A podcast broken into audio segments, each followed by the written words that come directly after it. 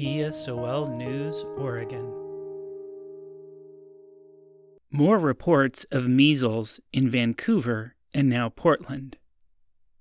January 27, 2019. Measles is a disease that is caused by a virus. It used to be very common, but nowadays most people in the U.S. receive a vaccination for measles when they are very young. A vaccination prevents a person from getting measles. However, some parents do not want their children to receive vaccinations, and this decision is a controversial one.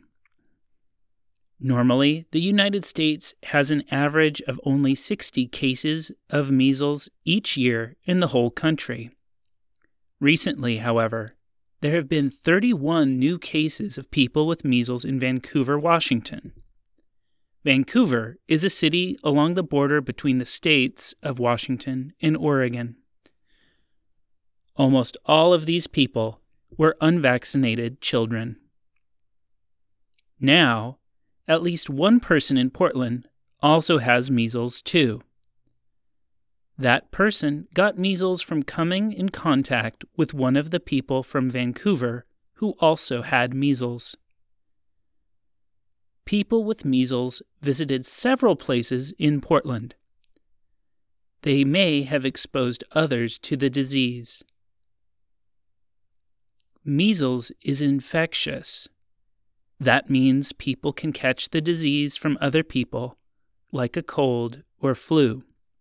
The symptoms or signs of measles appear 10 to 14 days after exposure. The symptoms are sore throat, fever, cough, red eyes, and runny nose.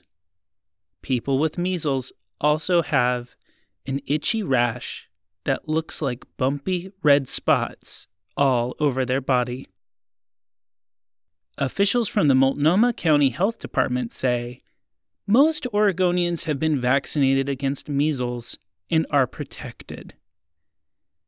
Anyone who has never been vaccinated is at higher risk of getting measles if they come into contact with someone who is contagious. Here is a link to a list of places in the Portland area that were visited by people with measles. There is no cure for measles, and there is no specific treatment. A few people die from measles each year, but most people recover without a problem. People who have had measles once cannot get measles again. Still, people who think they have measles should visit a doctor as soon as possible.